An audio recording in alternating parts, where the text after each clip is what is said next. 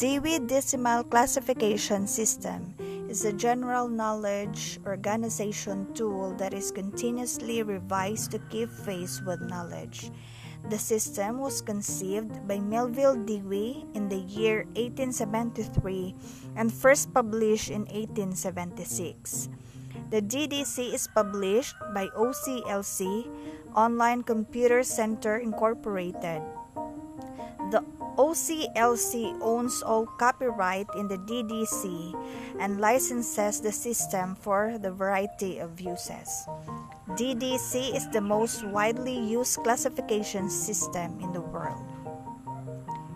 Libraries in more than 135 countries use DDC to organize and provide access to their collection.